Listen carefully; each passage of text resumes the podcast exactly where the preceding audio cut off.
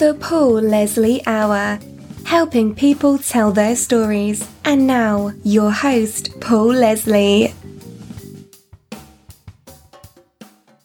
Hey, it's me. You would be listening at this very moment to the Paul Leslie Hour. I thank you for joining us.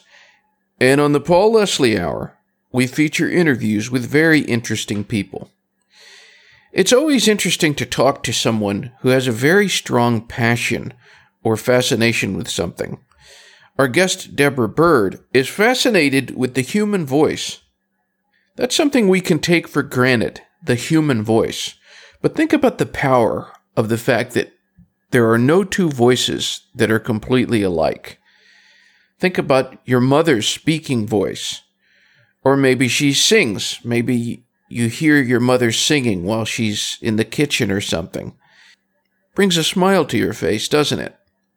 Well, Debra Byrd is fascinated by the human voice and has dedicated her life to it. She was the head vocal coach on the television show American Idol. She worked with all of those singers. Debra Byrd's foundation was in Broadway, which helped her a great deal. She's going to go into that in the interview. And as a vocalist, there are two artists that she has recorded with. Very interesting Barry Manilow and Bob Dylan. I like that, that it's those two. There's a Barry Manilow album called Singin' with the Big Bands, and one of the tracks is a duet of Barry Manilow and Debra Byrd. I happen to like that duet very much. Should get that album, by the way. And then Bob Dylan. Needless to say, Debra Byrd is a very interesting person. I know I have quite a few people who listen to this show who are singers. And even if you're not a singer, this interview should be of great interest. I hope you enjoy. Ladies and gentlemen, by special request, it is our pleasure to welcome our guest, Debra Byrd. Thank you very much, Paul Leslie. You have put a huge smile on my face. It's an honor to be interviewed by you. Who is Debra Byrd? oh my goodness. At heart, I believe I'm creative, a creative being, a blessed being. I'm just a person who loves life and who loves to work with singers. Any kind of singer. Uh, anything that has to do with the voice, vocal, whether it's voiceovers, disc jockeys, newscasters. I love anything that involves any using the voice. Well, speaking of life, what was life like growing up? What was it? What was it like growing up? I come from a, a nurturing and loving family, and my grandfather made everyone sing. Period. Everyone that was just it didn't matter cousins, distant cousins. He was filled with life, a musician, an arranger, a wonderful singer. Consequently, everyone had to sing. And I didn't know that people came from families who couldn't sing. I just knew that everyone around me I grew up knowing that everyone around me could sing to some degree, to some capacity, and really wonderful, nurturing people. A house filled with music and love. And my grandmother was an extraordinary woman. Just wonderful people. Uh, my grandfather's talented arranger and a voice, big booming voice that had cut like a laser to cut through any kind of group setting. And I, I grew up, you know, it's, it's like you know, who was it? You know, those, those, those families you see on TV. Not the Partridge, older than that oh, it's it's it's leaving me and it's driving me crazy. But it was a family sing along and going to church, faith based family, strong connection, strong God connection, and uh, I have I feel honored and I was very supported in my growing up years. So that's the kind of family I grew up in. And what kind of music did you listen to growing up? Did you have favorite singers and favorite bands? Well, my family listened to opera and gospel and Ray Charles and Etta James. Those were. Ah. I mean, that's a, a very eclectic mix of music. And my mom, I remember when my mom took me to the opera and she made me go to the library and take the libretto and learn what it was. And that was as a kid. So, yeah, I listened to all kinds of music at home. What did your experiences on Broadway teach you? Uh, my experiences on Broadway taught me how to take care of my physical body as a performer. That was huge because to pump out those eight shows a week, there's a, an extraordinary discipline that comes along with it. And that means learning how to make sure that you're at, at, in peak position and peak performance condition for eight shows a week, and that's a grueling schedule, even when you're young, as a teenager. That's uh, quite a grueling schedule. I learned how to, to really pay attention to what affected my body, and I think that's what got me on the road to learning about vocal health, health, vocal health, because I had an amazing voice teacher in Cleveland, Ohio, named Gladys Tiff.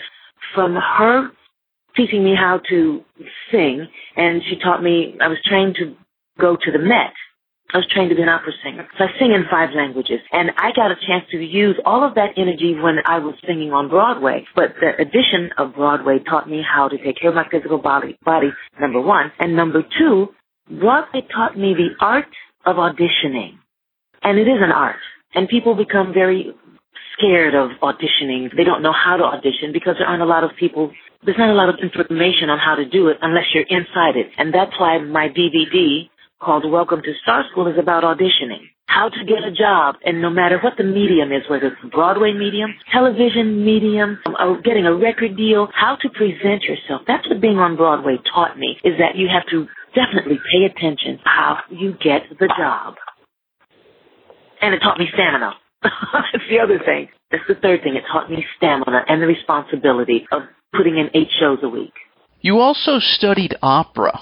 What skill did that give you? I love it. I've got a huge smile on my face. Studying opera gave me an accuracy as a vocalist. It gave me vocal dexterity. It taught me how to place my voice for different tonal qualities, and it taught me fearlessness, Paul. A fearless, fearlessness that comes with confidence and in knowing that I can meet whatever task is put before me in any genre of music. And that's what opera gave me. Isn't that something? Indeed, it is. And you have this DVD. You mentioned earlier that you're fascinated by voices. What is it about voices in particular? I think what fascinates me is listening to tonal qualities. Even hearing the sound of a baby, a baby's laugh, I, I can't help but smile. That's one of the things. And the other thing is how people use their voices, how people, some people speak and they don't even breathe. There's a, I'm noticing a generation of people now on television and they speak and they don't breathe and so their voice gets into this place and they run out of air and they just keep talking and they think it's okay to keep talking and they, they, they done, they're, I keep wanting to say, take a breath, please take a breath. uh, it's, it's quite fascinating to me when I listen to, to voice and especially when I'm hearing singers, I always get this thing of, oh, I can fix that, or, well, that's fixable, or, boy, if I told them two sentences, that could go away, or that could be made better. I'm kind of into voices that way. And I learned that from making records. Broadway, I can compartmentalize certain things. Broadway taught me one thing. Opera taught me one thing. Making records taught me another thing of how to play, how to play with tonal qualities in your own voice and listen back and go, oh, I didn't even know that that was there just quickly, when Barry Manilow hired me when I was a teenager, he asked me to do a sound alike. And I didn't even know I could do a sound alike. So I have to honestly give him credit for hearing in my voice something I didn't hear. And that's what made me explore other tonal qualities. He had me do a sound alike like Gladys Knight. I didn't even know I had that. And consequently, I tuned into the nuances of Gladys Knight's voice then I was able to go, oh yeah, that is in my voice. He also had me do a sound alike uh, for Diana Ross. And he heard those aspects and I paid attention and I was able to do that. So that got me on the road to doing voiceovers and creating other characters and really paying attention. So I have to give Barry Manilow credit for that. You've made several recordings with Barry Manilow. In my humble opinion, I just love the duet of Don't Sit Under the Apple Tree that appeared on the Singing with the Big Bands album. Thank you. I'm glad you loved it, and I was very surprised because I was sitting on an airplane and I was on the, on United Airlines. You know how they have the the uh, artists on there, and there I was. I said, "Gee, I hit the big time." It was quite fascinating and thrilling for me. So good, thank you. I appreciate your acknowledging that song and the work. How did you meet Mr. Manilow, and can you remember doing that particular session? I remember it like it was yesterday. I was on, I had just moved to New York and I was auditioning constantly, constantly answering cattle calls. There's, at the time there was Backstage Magazine. It came out every Thursday and I religiously went to the newsstand to pick up my uh, Backstage magazine every Thursday. Now you can go to backstage.com. But I entered an ad in the newspaper that said Manilow needs girls. And I walked into the audition and I remember I was number 174 on the page. And I signed in. The ad said, must sing well, singer who moves well, and sings rock and roll. So that's what the ad said. And I answered it. And in answering that ad, I had just done a song with a producer that I realized that Gloria Gaynor later recorded. I did this song with a producer and I used that as the audition. And I was asked to stay back after I sang. I was asked to ha- asked to hang back so that he could put two other singers with me. And it wasn't Barry Manilow, it was someone else who was rehearsing me, who was auditioning me. And there was of course the audition table. And I waited around and I was called back in. I was put with two other ladies and this tall guy stood next to me and he said, Do you read music? I said, Yes. He said, What part do you sing? I said, I sing anything. And he said, sing the top part. And he gave, he assigned the other two ladies their part, their harmony. And I sight read it and I sang it. And he said, okay. He kept me, brought two other people, and I had to sing the middle part. Then I had to sing the bottom part. And he said, you, you do okay. I said, oh, thank you very much. I didn't know who this guy was, but in, in hindsight, I know it was Barry Manilow. And he kept me, and I had to keep sing some more songs. And then he said, okay. And he said, thank you very much. And I turned to him and I said, to my right. I turned to him and I said, Did you write this stuff? He said, Yeah. I said, You write good shit. Thank you very much. Famous last words, right?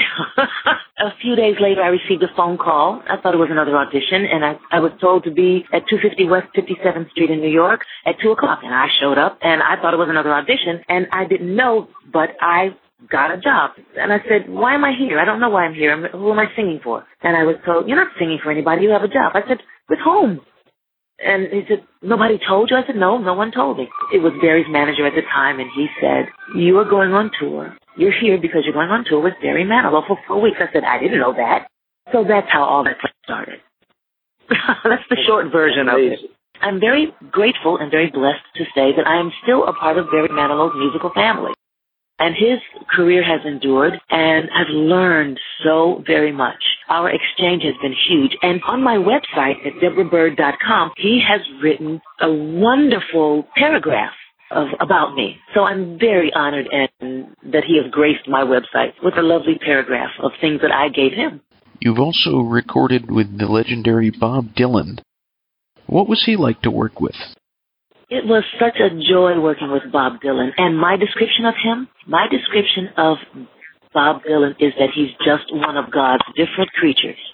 He's so extraordinary. The way he looks at the world and the way he can put pen to paper is so visual and the way his heart speaks, it's really extraordinary and that's why he is you know, the poet of our generation. You know, he's been called that or something near to that. It's really quite extraordinary. And I was quite honored to work with Bob Dylan, to tour with him, and to, he used me as his music librarian at one point. I'd sung on movies of his, and it was an extraordinary experience working with Dylan and doing duets with him. What other artists have you duetted with, and who has been the most enjoyable?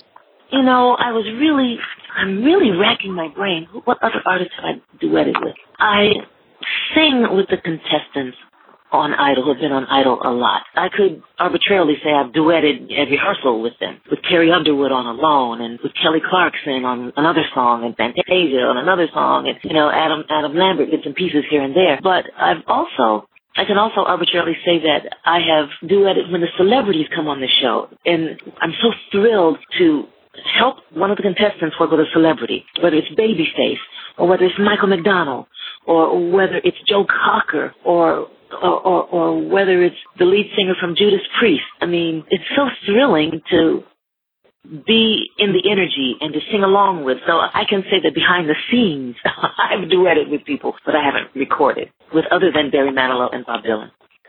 How did you get into vocal coaching?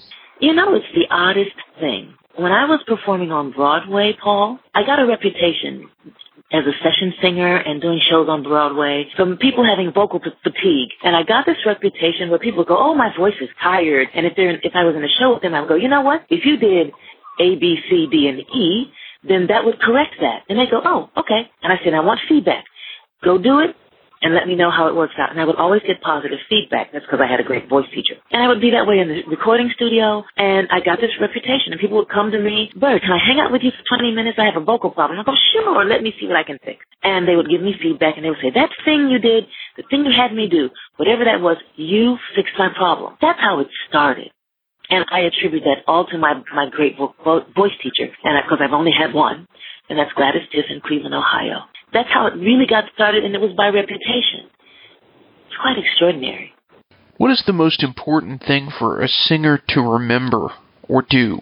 The most important thing for a singer to remember or to do, I would have to say, Paul, the most important thing for them to do is to breathe properly.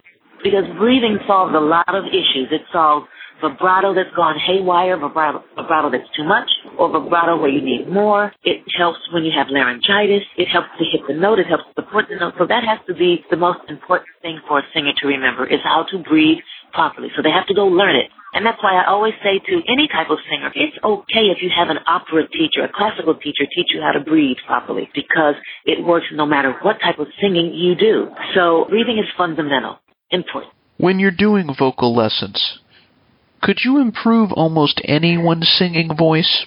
I'd have to say yeah. I'd have to say yes. I'm very grateful to be able to do that because I don't know how I'm wired. The way that I'm wired and the, and the addition of the great teaching I got from Mrs. Tiff was that I can hear it, I can diagnose it. It's like being a diagnostician. That's a mouthful. I think that I get to hear a singer and I can immediately sort out what they need, what type of technique is needed to improve them in the moment, to give them a better vocal ability of whatever they're headed, whatever musical genre they're headed toward, whatever the need is in the moment. That's fascinating to me, that I can hear it, correct it, and move on. And then they can grow. I like to plant that seed so that it can grow from there. Who are the best singers? Well, see, that's we. You and I could be on the on this interview forever if I gave you a, a best singers list because there are so many, so many wonderful singers. But and every time I do this, I always feel like I'm leaving someone out. But this is going back to tonal qualities and sensibility and phrasing. I mean, Pavarotti always makes my heart skip. He just does. But so does Steven Tyler, and so does Rosemary Clooney. Yeah. you know, you know, and, and I have to add on to to that Gladys Knight, Minnie Riperton, James Brown, Kim Burrell, Michael McDonald, Kelly Clarkson. Aretha Franklin spawned a generation of women who sing like Aretha. Stevie Wonder has spawned a generation of men who sing like Stevie Wonder. Lena Horne said in an interview she wished she could sing like Aretha Franklin. I mean, the list is incredible, incredibly long. I mean, Freddie Mercury. There's so many. Roger Daltrey. I could go on and on and on. They're fascinating entertainers with incredible instruments, and that's why we love them. That's why they're iconic. That's why people revere them for years and years. Sinatra, Tony Bennett. Can we talk about Tony Bennett at his this age now? You know, I could go on and on and on. It's fascinating, and and I don't want to leave out people, but I know I'm leaving people out. But what I've mentioned are an it's a wide range of people. Yolanda Adams, Donnie McClurkin, Sting. You better change the subject because I'll keep going on and on and on. I get diarrhea of the mouth when I talk about singers. What is the best thing about being Debra Byrd? wow. What is the best thing about being Debra Byrd? I think the best thing about being Debra Byrd from a singer's aspect is the fact that I am trusted. People entrust their vocal abilities to me and they trust my information. I think that's the best thing. I, I'm very humbled and honored by it. And I feel the love and the honor and the respect. And there's a joy I receive from just people trusting me. And I think another best thing about me is because I encourage so many people and that I see the seed that I've planted and I see the fruit that comes from seed that I've planted. I think that's, that's a, my heart is happy to be of service in that way. And I, I guess I would call that being blessed beyond my imagination. I think that's what I'd have to say. That's the best part about being Debra Byrd, is being blessed beyond my own imagination. Well, my last question. You have a lot of fans out there, wherever someone is in the world. What would you like to say to them? Oh boy, now see that's another thing I could go. I, I do seminars. I do seminars around the, the, the United States. So, and I, and I am an artist in residence at, at Berklee College of Music, and universities have me come and speak to their students, and I love doing it. So I give lessons by Skype. I have students in France. I, have, I just helped a young lady on a Chinese competition show, singing in Chinese. I mean, just just thrilling things. Being working with singers is so thrilling, with, thrilling to me. On a spiritual note, I would, and a life note, I would want to say to your listeners be true to yourself, be true to yourself, be respectful of others, always say thank you, have an open heart, don't let the world grind you down, always have a plan B, and lastly, keep your hand in God's hand. That's what I would like, like to say to the world. Very beautifully said. Ah, thank you. Thank you very, very much.